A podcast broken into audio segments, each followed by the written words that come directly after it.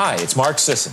Welcome to the Primal Blueprint Podcast, where we deliver a variety of fresh content to help you live awesome. Enjoy the show. Engage with us online at marksdailyapple.com and on social media, and send your questions to info at primalblueprint.com. Hey everyone, welcome to the Primal Blueprint podcast. Today we have a very special guest, Dr. Andrew Weil, MD. He is one of the most famous world renowned leaders and pioneers in the field of integrative medicine. He is an internationally recognized expert for his views on leading a healthy lifestyle, his philosophy of healthy aging, and his critique of future of medicine and healthcare combining his Harvard education and a lifetime of practicing natural and preventative medicine. Dr. Weil is the founder and director of the Andrew Weil Center for Integrative Medicine at the University of Arizona. Hey, Dr. Weil, welcome to the show. Thank you. Good to be here. So, what the audience doesn't know, but I am so honored to have you here because 20 years ago I had a terrible hand injury that mm-hmm. was, uh, ooh, it spawned so much inflammation. I had to ice my arms constantly. I couldn't even lift a fork to my mouth. And the oh only person out there that was even talking about inflammation because people had said, hey, don't take these pills that are an anti inflammatory, find another way. And I forget, I mean, you've written over 20,000 books, but I forget if it was the, you had a CD, boy, I'm dating myself, it might even be a tape, but something, uh, uh, you had meditations. I'm, I'm not sure if it was eight weeks to optimal health, but I will just tell you, thank you so much because your voice, and I almost want to cry right now because hearing that was the only thing I had in my moments of just pure like nonstop pain was to like be able to listen to you. And so the fact that you're on the show today makes me so happy to be able to tell you how much I benefited from your work. Thank you for telling me. I'm very uh, glad to hear that.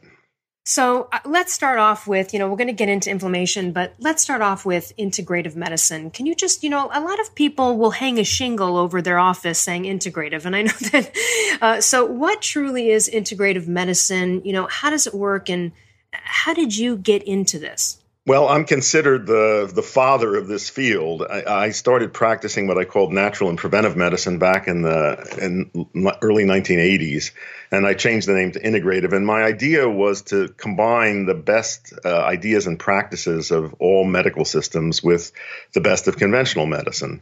Uh, I don't reject conventional medicine, but I think it's important to know when and when not to use it.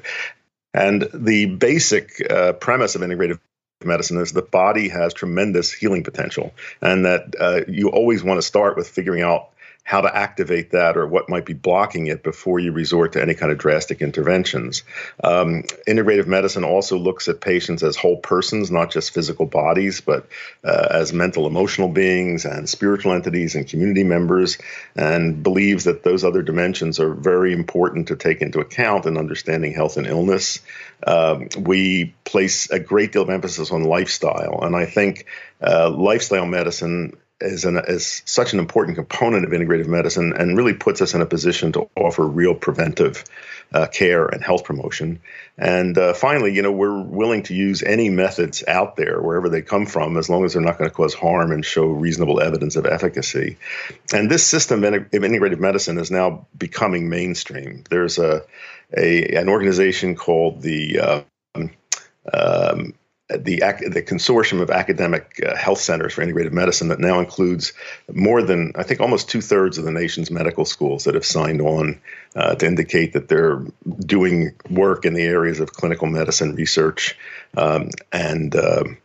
Uh, uh, and education. So there's textbooks of integrative medicine. Now, you raised an interesting point that as this is becoming popular, many practitioners call themselves integrative and have not really been trained uh, I started and direct the uh, University of Arizona um, Center for Integrative Medicine. Uh, we train physicians and nurse practitioners and medical students and medical residents.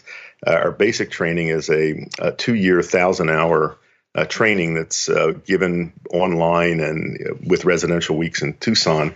And we've now graduated over 1,800 uh, physicians from that training, and they're in practice all over the country. Uh, and if um, if your listeners uh, look up our website, which is integrativemedicine.arizona.edu. There's a find a practitioner link, uh, and you can find one of our trainees near you. Uh, there's also now a certification for integrative medicine through the American Board of Physician Specialties. Uh, there's an American Board of Integrative Medicine. So those are two ways that you can find uh, practitioners who have had real training in this field. So fascinating. You know, on the note of integrative medicine, throughout your span of your career, I'm sure at one point when you might have been dealing with patients who had, let's say, cancer, perhaps you were uh, involving some other integrative techniques. What are some of the amazing advancements or new knowledge factors that have come into your life? Like, let's say, with regarding any topic uh, with integrative, but I just threw out cancer as one of them. Um, I know, for example, you know, IV therapy and things like that people yep. are doing now. I'd love to hear like before and afters, like what you, you know, were doing then and then what you discovered maybe along the way with some of these components. Well, you know, I have traveled widely throughout the world visiting healers and shamans and herbalists and practitioners of all kinds. And uh, I've seen many uh, ideas and practices that I think are nonsensical, some that are dangerous. And I think the challenge of integrative medicine is to sort through all this and to see what's best and what isn't. Same with conventional medicine. You know, the, the, the methods of conventional medicine are very, very good for dealing with trauma, with uh, acute illness, with critical illness, but not very good for managing chronic illness, for uh, many mind body problems, and so forth. With cancer specifically, uh, let me just tell you about five years ago, I was in Beijing and I was looking at integrate, they call it integrated medicine in China. And it's not exactly like us. It's, uh, you know, combining uh, traditional Chinese medicine, and Western medicine, but it leaves out things like uh, spirituality and medicine and uh, a lot of mind body stuff. But I was taken to a very large hospital in Beijing called Guanganmen Hospital. When you walk into this, the whole hospital is integrative medicine. And when you walk into it, you'd think you're in a, a, Western hospital in a modern city, looks just like one of ours. The largest department in this hospital was oncology.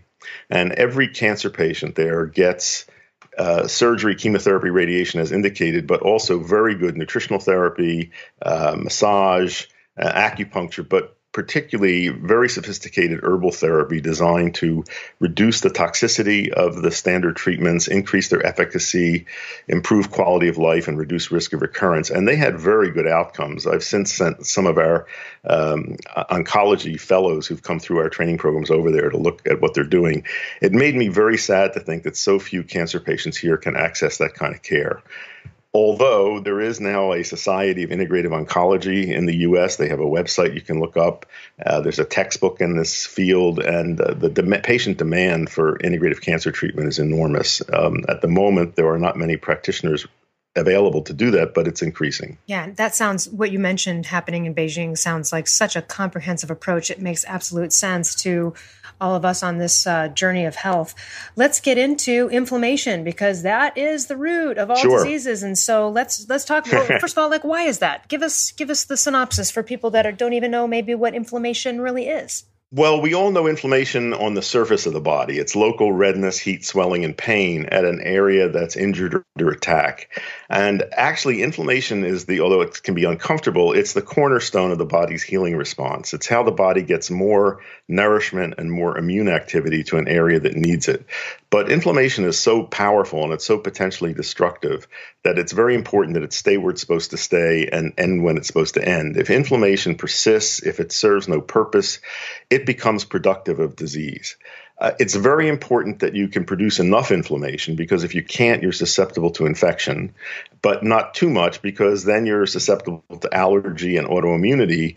But the long range, chronic, low level, persistent, purposeless inflammation looks like the root cause of most of the of the serious chronic diseases that kill and disable people prematurely. That's true of cardiovascular disease, disease for example, coronary artery disease begins as inflammation in the lining of arteries.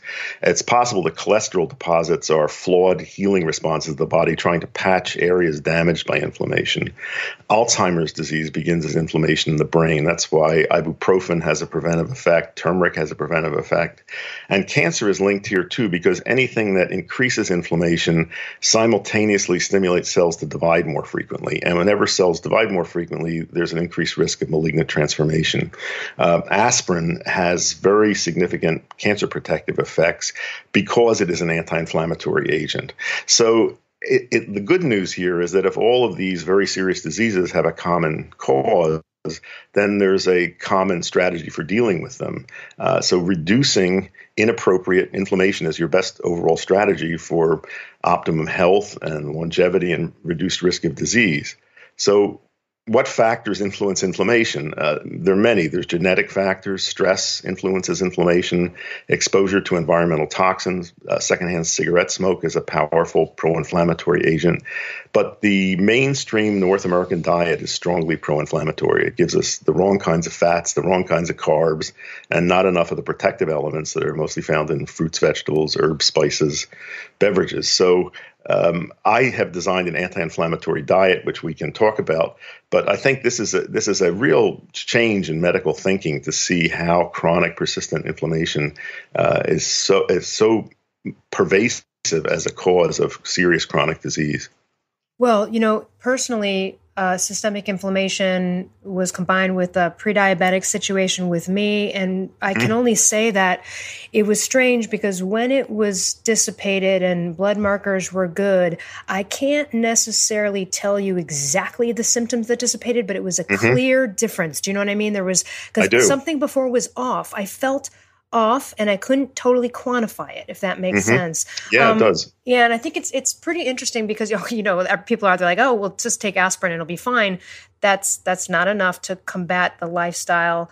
Uh, let's talk a little bit about stress. Um, are you specifically speaking? I mean, aside from like, okay, someone's getting lack of sleep, mm-hmm. they're up all night, but are you talking about in terms of stress and cortisol levels and how that contributes to inflammation as being the main culprit there with stress, or can you sort of dance around that topic? Well, first of all, I think life is stressful and we can't live without stress. I think the trick is to um, learn and practice strategies for neutralizing the harmful effects of stress on the body and the mind.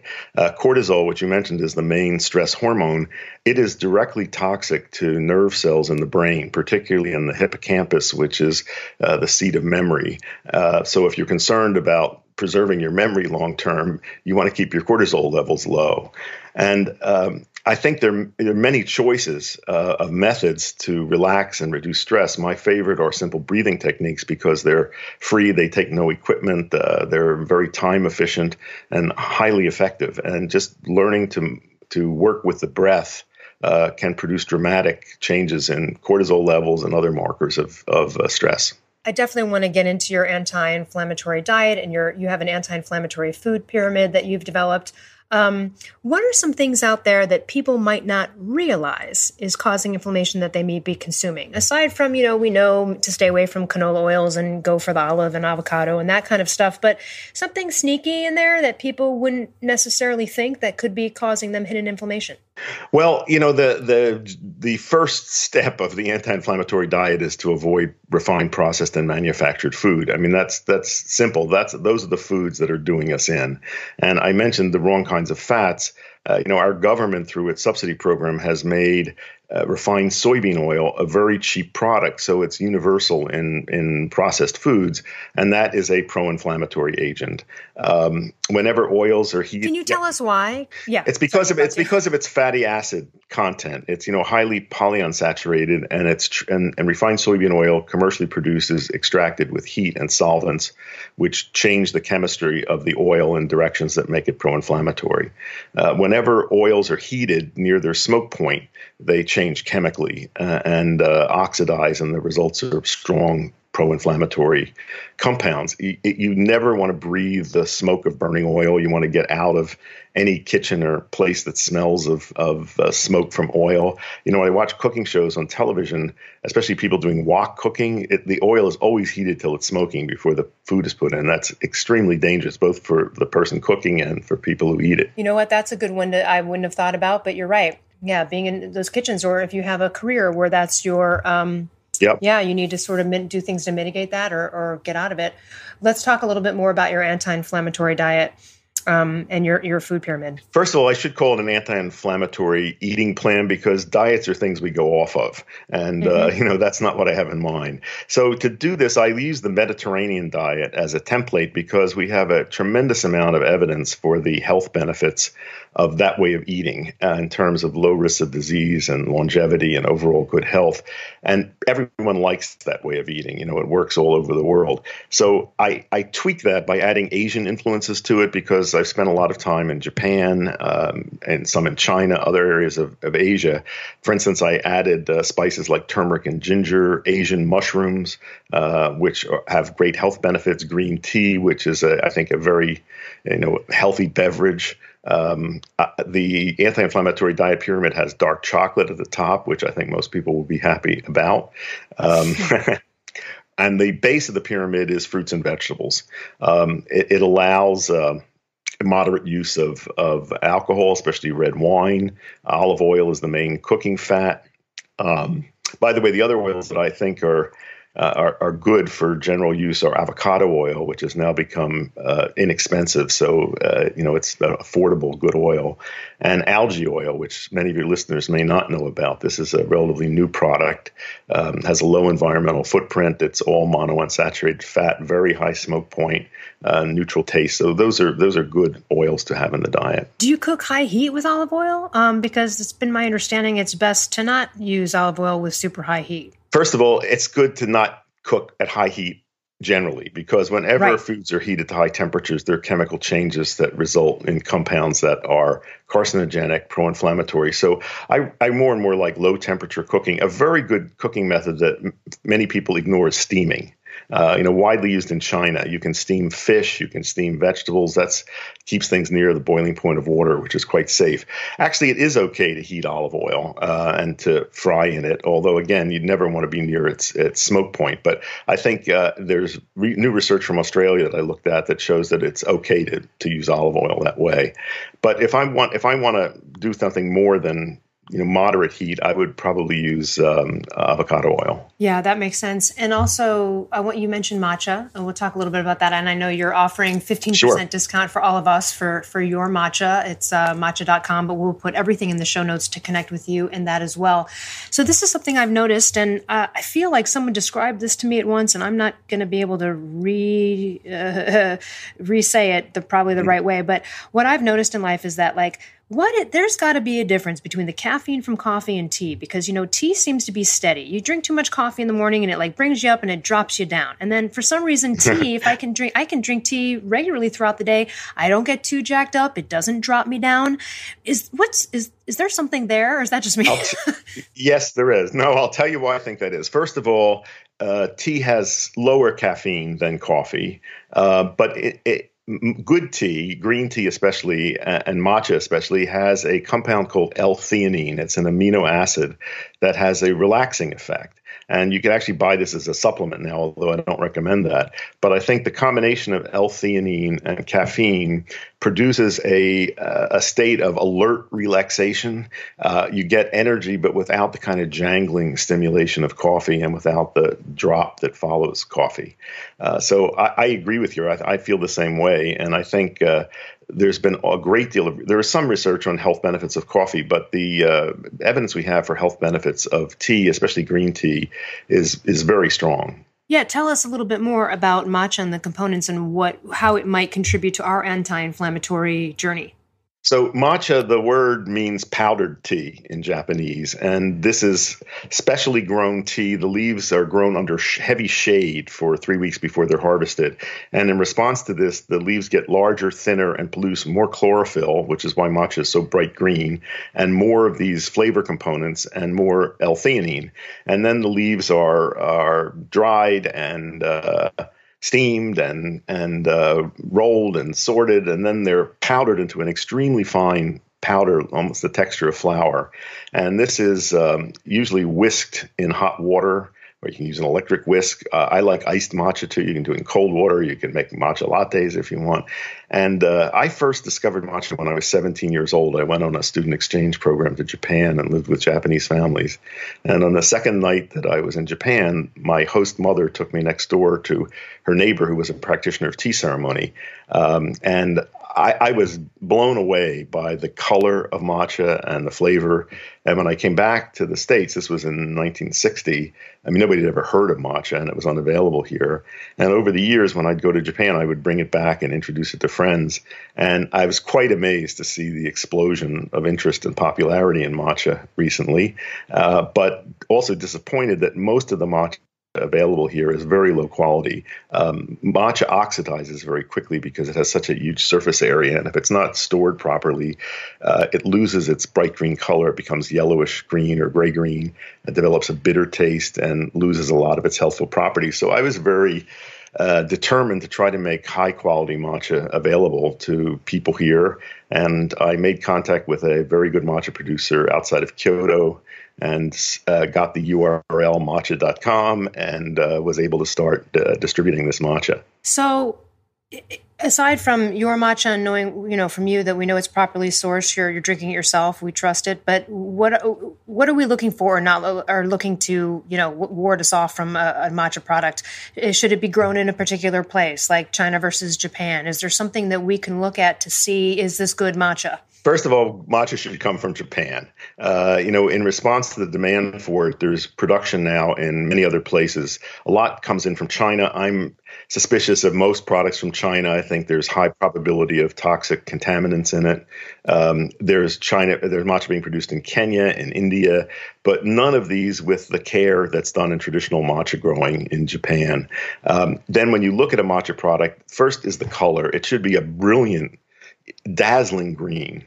Um, and when you taste it, uh, there sh- it can have a slight bitterness as one of the flavor components, but it shouldn't be overwhelmingly bitter or taste like grass or seaweed. You know, it should have a fresh, clean, bright, uh, complex taste, and then the effect should be, you know, this, uh, as I said, this state of uh, calm, uh, calm alertness, and people love that. No, I love, I love it so much. It's one of my favorite uh, flavors, and I'm it's it's so interesting. You're right how it's exploded over the past like uh, five ten years. Yeah. Now it seems like it's everywhere. Uh, let's jump into gut health. You know, microbiome is such a huge topic in our industry. Mm. You know, from from depression relating it to the brain to, gosh, you know, conversion of yep. thyroid hormones, Hashimoto's. There's so many things where gut is affected, and we've got to look at that first and or along with everything else we're doing to attack a problem. Um, tell us about you know your opinion on how we can go about doing this. Well, I think this is a tremendous revolution in medical thinking. When I was in medical school, uh, people who took um, acidophilus or ate yogurt were considered health nuts. Are you uh, are you hearing this, Al? Yeah. Okay, good. So uh, you know, there was uh, I was taught that the gut contained large numbers of bacteria, nobody paid much attention to this. And what's happened in the past few years is the realization that the organisms in our gut are a major determinant of everything of environmental sensitivities of physical health as you mentioned of mental health now the big and you know the the gut of the fetus is sterile and it becomes colonized with organisms at birth and right after birth and the the organisms that colonize it are there for life. So one of the questions is how can can you change your microbiome? You know, we know that the microbiome of people of hunter gatherer peoples of people who eat uh, very traditional natural diets are quite different from those of people in in industrialized countries who are eating processed food. Um, there, I think it's it's quite clear that the microbiome in the North American population has changed drastically in the last 50 years, and I think that's a result of four factors. The first is the use of antibiotics, with re, which wreak havoc with the gut microbiome and should be reserved for situations in which they are really needed. My gut estimate is that antibiotics are needed in about 10% of the instances in which they're now used. Uh, secondly, is the rise of consumption of industrialized food, uh, which which stimulates the growth of organisms very different from those of of uh, in the guts of people who eat natural diets. Third, and this is one not so obvious, is the incredible rise of cesarean delivery. Uh, yes. Now, now one in three births in this country uh, astonishing, and that's most of them done not for medical reasons but for convenience. Um, when a baby is born vaginally, the organisms that colonize the gut come from the birth canal. When yeah, we're baby, like inoculated by our mothers as we're coming out of the birth canal, right? They're getting all the gook on us, and that's like what's right. the good stuff that's not happening in a C-section. No, in a C-section, the organisms that colonize the gut come from the mother's skin, and that's a totally different population of organisms. And the fourth factor is the decline of breastfeeding. Uh, breast milk has unusual carbohydrates in it that are indigestible, and you wonder what are they there? You know, why haven't they been weeded out by evolution? It turns out they are pre prebiotics that feed certain populations of organisms to the exclusion of others. So when you look at those four things together, I think it's very fair to say that the North American microbiome has changed drastically. And I think that's going to turn out to be the cause of things like gluten sensitivity and the increase in allergy and autoimmunity and maybe problems like ADHD and autism. I mean, I there's no end to this. So as I said at the beginning, the question is how can you change your microbiome in a good direction? Most of the microbiome researchers that I know are not all that enthusiastic about probiotic supplements, but they are very enthusiastic about fermented foods. And I think it is very useful to eat live fermented foods. I make my own sauerkraut. I have a batch of sauerkraut going now on a batch of pickles made with pickling cucumbers from my garden. Uh, I eat kimchi. I eat miso. Um, I eat some yogurt, although I much prefer the yogurt that I can get in countries like Greece uh, and India and uh, Israel to the stuff that's sold here, which is mostly like custard and has you know a lot of sugar and other stuff in it. Uh, anyway, pro, probi- probiotic living probiotic foods. It's very easy to make fermented foods at home. They're cheap. It's a good hobby to get into, and uh, I strongly recommend that. Let me ask you something about that. So I've noticed myself, and I'm not sure if this is perhaps I do have an issue sometimes with foods high in sulfur, but I've talked with some people where kombucha over time can kind of make you bloated and distended stomach, and then mm-hmm. sometimes you know even sauerkraut or even good fermented food can make you like extra gassy in a way that's uncomfortable. How do we mitigate that, or what might be behind why that would happen to somebody. I think introducing these foods too suddenly or in too large amounts mm-hmm. may be the problem. So I would try eating tiny quantities of them on a regular basis and gradually microdosing from microdosing exactly, and then gradually increasing to macrodosing. Okay, great. Um, let's um now before we get into like uh, well, actually, let's get into this now before we talk about the the state of our healthcare and, and bum our, bum ourselves out on that one. um, let's talk about what the best tactics for longevity and optimal living. Oh my gosh, what a huge span of things within there. Starting yep. with maybe anti inflammatory food pyramid, we know cleaning out the diet. What are some other tactics that we may not be aware of or that we need to, you know, you need to hit us home again on them? Some years ago, the MacArthur Foundation did a study of what they called successful aging. Uh, they collected a population of of people who they felt were, you know, old people who had aged successfully to see what they had in common. The two factors that stood out over everything else first was maintenance of physical activity throughout life. I think that's very important. It doesn't mean working out with personal trainers, running marathons, going to gyms.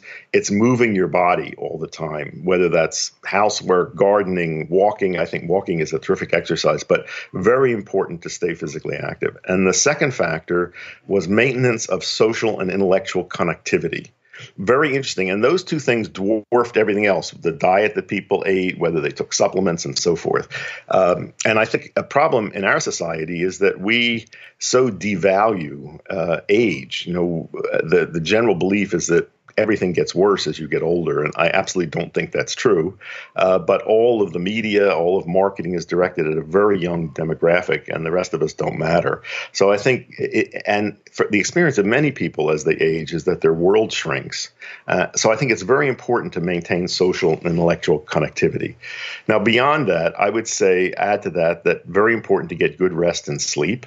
Uh, to practice, learn and practice a method or methods of neutralizing the harmful effects of stress.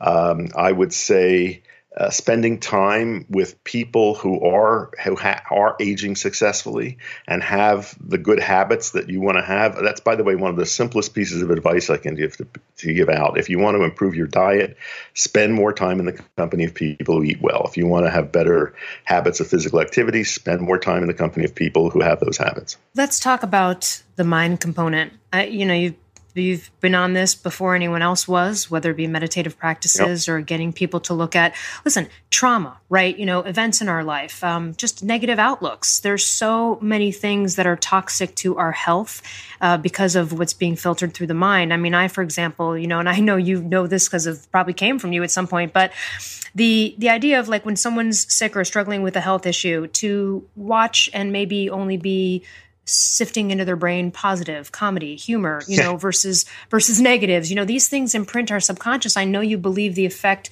of that in our world. Can you talk a little bit about even maybe some experiences you've had with patients over time who sure. had an outlook or had some trauma or something that they and what they did to get through that to improve their overall health?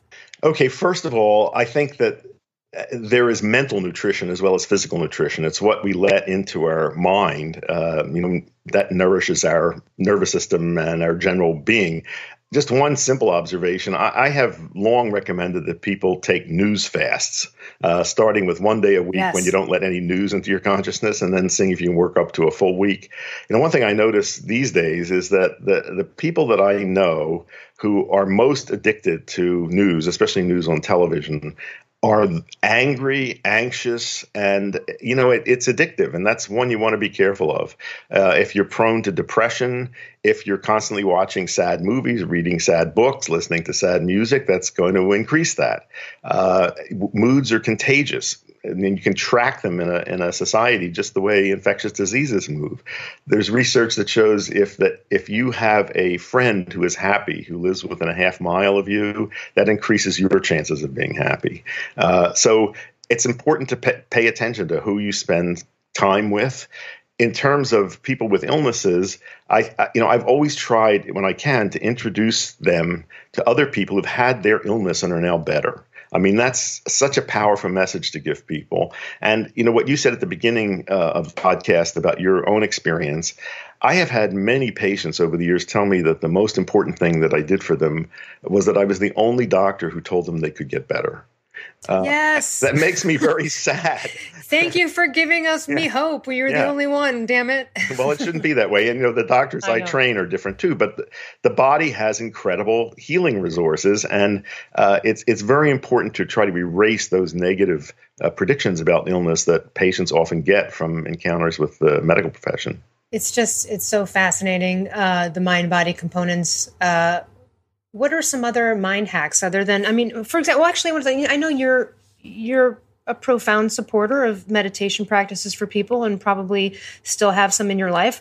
What are some selling points for why we might want to look into that versus or or on top of maybe a breathing practice Sure. First of all, you know, meditation doesn't have to mean sitting cross legged uh, for hours and following some sort of Eastern religion. You know, the essence of meditation is focused attention. Um, there's now a great popularity of mindfulness, which is bringing your attention to the present moment and not letting it drift off into thoughts or, or the future or the past. Um, and I think that be, practice at that makes you more effective in all aspects of life. And the goal is not to just meditate in a sitting position. It's to try to carry that attitude through during the day. I've often said that for me, cooking is a meditation. Uh, you know, chopping vegetables, preparing food. I have a vision in my mind of what I want to do. That's very meditative for me and very useful. Washing dishes is meditative for me. Working in my garden. I think practice in this area is great.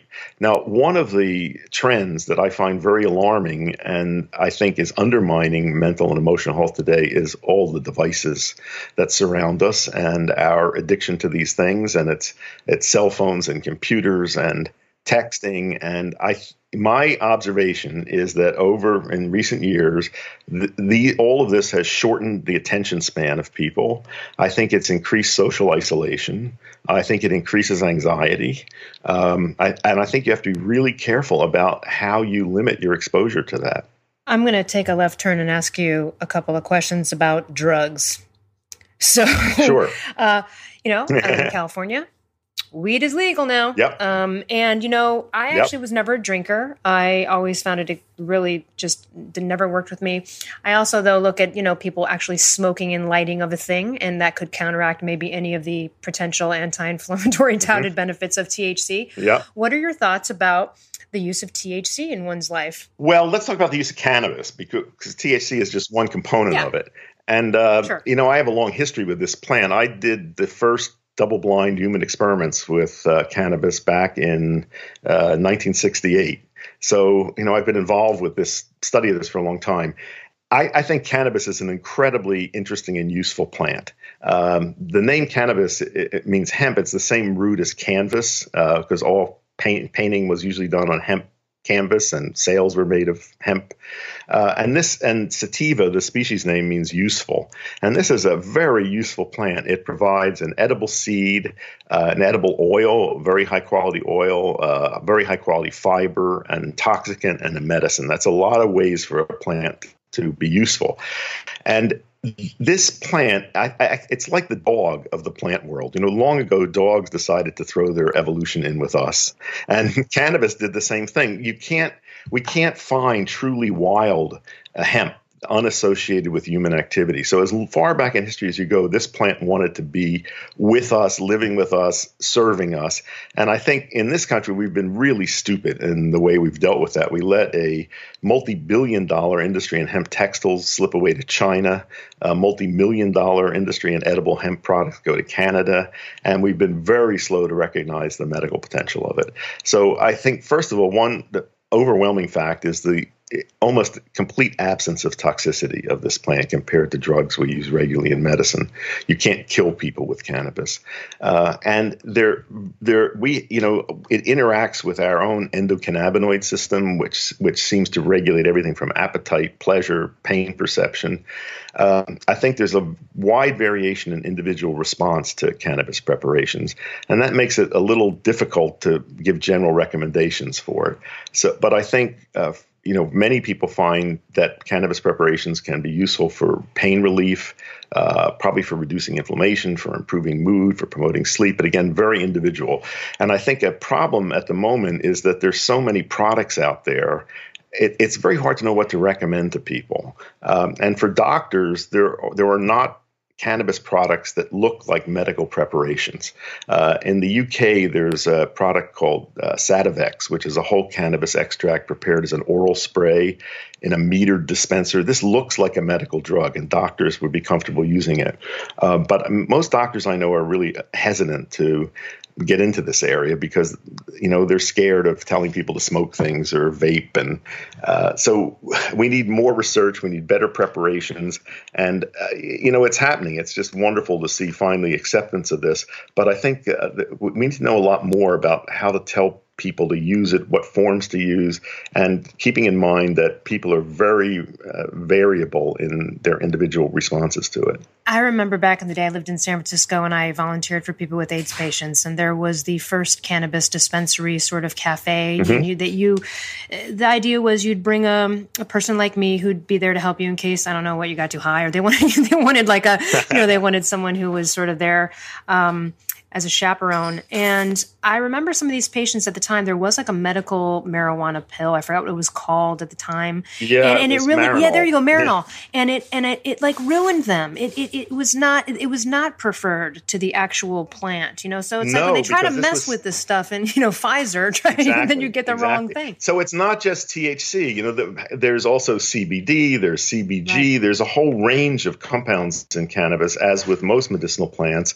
And uh, I think it's wrong to think that it's any one element of it that's responsible for good effects. So there's beginning to be more interest in that now as well. I'll tell you one ob- one uh, observation I've heard in Oregon and Washington um, is that doctors I know there who deal with chronic pain patients say that the availability of cannabis has revolutionized pain treatment and that it's uh, enabled doctors to give far lower doses of opioids, um, which has been a good thing for everybody. So that's one great benefit that uh, you know we're already seeing. Well, it's funny when I most of my experience is that when I go to a dispensary in California, everyone there is your age, and I was like, oh, and then I was like, are they just like re- are they just reuniting with their past of like the seventies, sixties, or are they are funny. they there for pain management?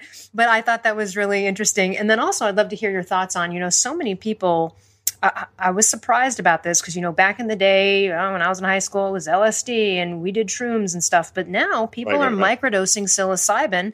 Um, and and claim that it helps them with their mood, etc. What are your thoughts on that? I'm not well, interested in the, it myself because I've been there and I'm I'm over that. Yep. But you know, I, am well, curious. This is this is a real phenomenon that's happening in our society that I, I would never have expected to see this way. I think that the interest in psychedelics not just microdosing, macrodosing also, but everywhere I go these days and talk to groups, whatever the subject is, the questions that I get asked most about are psychedelics. Um, and I think these are also going to become mainstream things. I think we're going to see legalization of, of maybe probably psilocybin first and MDMA for the treatment of PTSD, for example. Um, again, these are very non toxic drugs. I think the benefits of them really depend a lot on set and setting, on people's expectations and uh, environment. And I, I think it's very important to use them under the direction of somebody skilled in their use, meaning somebody who has a lot of personal experience with them.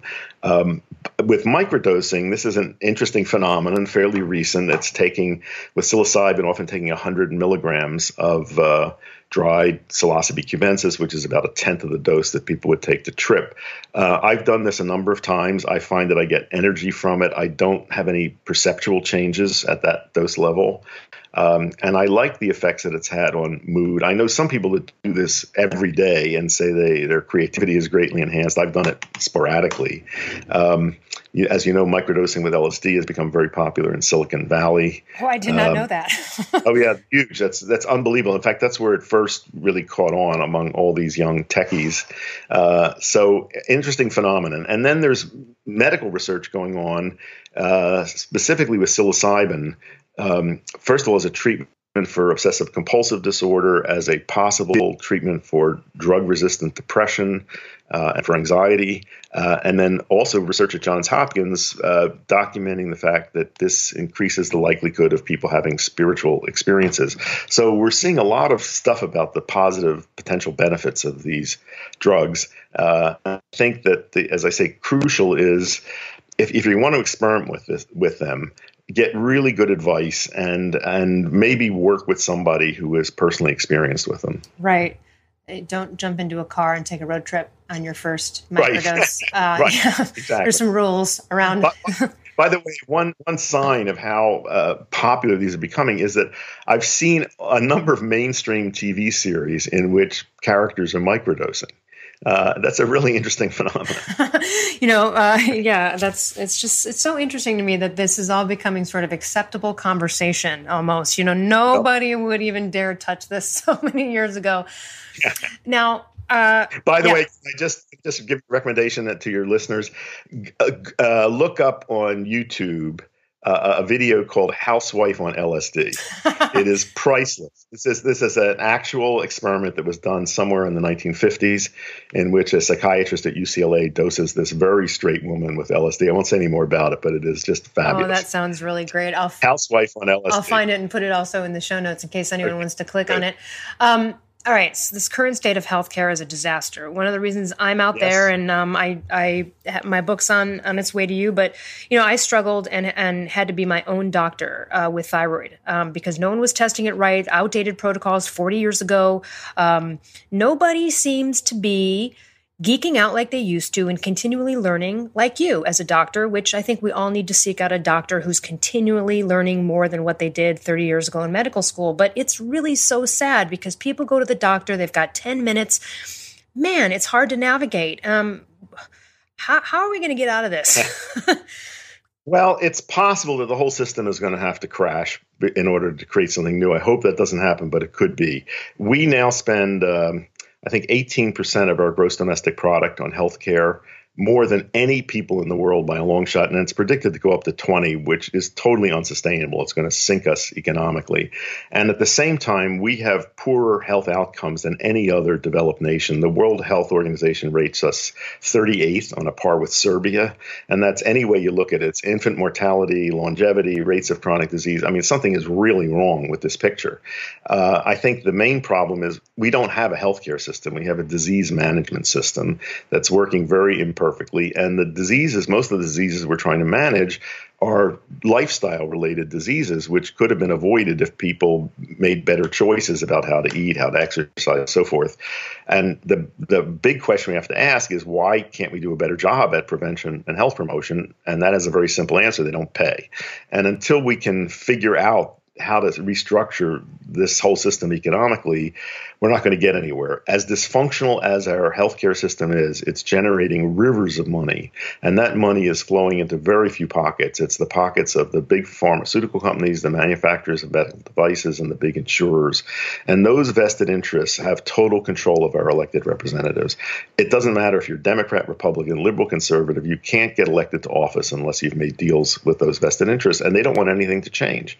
So until that cha- that is broken, uh, I don't see any possibility of change happening. And the only way that's going to change is through a grassroots social political movement in which enough people get angry enough uh, uh, and see it for what it is that we begin electing different kinds of representatives who don't have not made those deals. Not happening yet. I'm hoping that you know the integrative doctors that I'm training and other uh, people that are getting it will catalyze that movement. Yeah, you know, because in my experience, it's like, okay, so we have this insurance because, you know, you don't want to fall off a cliff and be left with a million dollar bill. But then that insurance is really only, at least for me, someone like me, useful to go to my I don't want to say dummy doctor, but my, my standard, my standard doctor, uninformed doctor, yeah. and and get you know I, I, get the blood test that I know I need to get, and I'll do the routine checkups. But then I've got to go to my functional doctor to really figure out what the results of those things are, and so I feel like we're all kind of paying twice you know what I mean? So, so I feel very strongly that integrative medicine is the solution here because um, for two reasons. The first is through its emphasis on lifestyle medicine, it can offer real uh, preventive care and health promotion. And secondly, by bringing into the mainstream treatments that are not dependent on expensive technology, it can lower costs. And uh, you know, I think the success of this movement will be that one day we'll be able to drop the word integrative. It'll just be good medicine. This is a random one, but I, I see that you love swimming.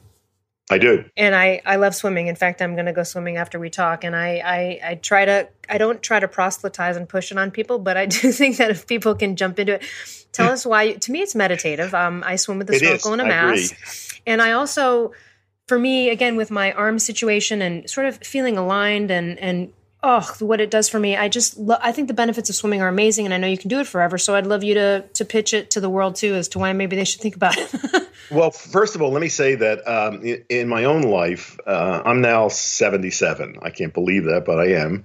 And uh, you know, my form of exercise has changed over the years, and I think it's very important to pay attention to changes in your body and modify physical activity accordingly. In my 20s, I ran. And then I began to get signals from my knees that they didn't like that anymore. So I sh- switched to cycling, and I did that for a number of years. I always like to walk too. I have two big dogs that take me for walks. But um, then after I don't know how many years I cycled, but then I got into swimming, and I find that is what now agrees with my body at you know in my in my late 50s, 60s, 70s. Um, first of all, it's great for the joints. Uh, it is uh, you know, I, it's highly aerobic. Uh, and as you say, very meditative. It's, you know, I can practice by concentrating on my breathing. Also, I spend the, uh, uh, in in the winters, I'm in Tucson. I have a uh, a heated pool that's non-chlorine that I swim in. But up here in British Columbia, I swim in the ocean every day, which is quite cold, and then in a lake, which is a bit warmer.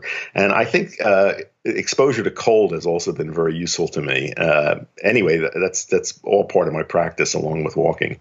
You mean in terms of like hormetic response kind of situation? Where yeah. Mm-hmm. I, I, think it's just good. I think it's a good tonic for the body. It's excellent. Um, so appreciate your time. drweil.com, and then you have matcha.com. Primal 15 yep. is the code for 15% off. We'll put that in the notes. What are you excited about now? Or what, what are you working on right now and looking forward to this you year? know, one other thing that I, I don't know whether you are aware of, you know, I founded a, developed a restaurant concept called True Food Kitchen. Uh, I don't know whether you've been to one of them. We have uh, several in, in uh, Southern California. Oh but my gosh, this, I'm going. I had no idea. there's one in Pasadena. There's one in uh, Santa Monica that you should try. And this is my recipes. It's the anti-inflammatory diet it's been very successful. We now have 30 of these uh, stores all over the country. So look up truefoodkitchen.com. Oh, that's incredible. And um, anything else you'd like to share with our audience before we go? No, I also, you know, please uh, read about integrative medicine and check out uh, the website integrativemedicine.arizona.edu. There's a lot of uh, uh, online courses there that are offered for the general public. Um, and uh, try to find a good integrative medicine practitioner to work with. Yes, absolutely agree. Thank you so much for your time, and we really appreciate you coming on. Yes, I enjoyed it. Thanks, Elle.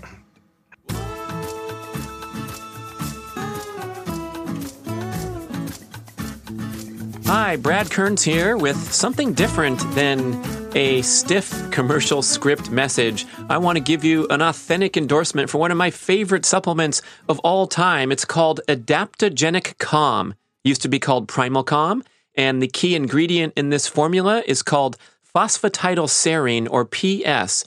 And this agent has been shown in hundreds of studies to blunt the catabolic effects of the stress hormone cortisol in the bloodstream that's released in response to all forms of life stress whether it's a series of difficult workouts, extensive jet travel, personal stress of any kind, we're constantly triggering the fight or flight mode in modern life.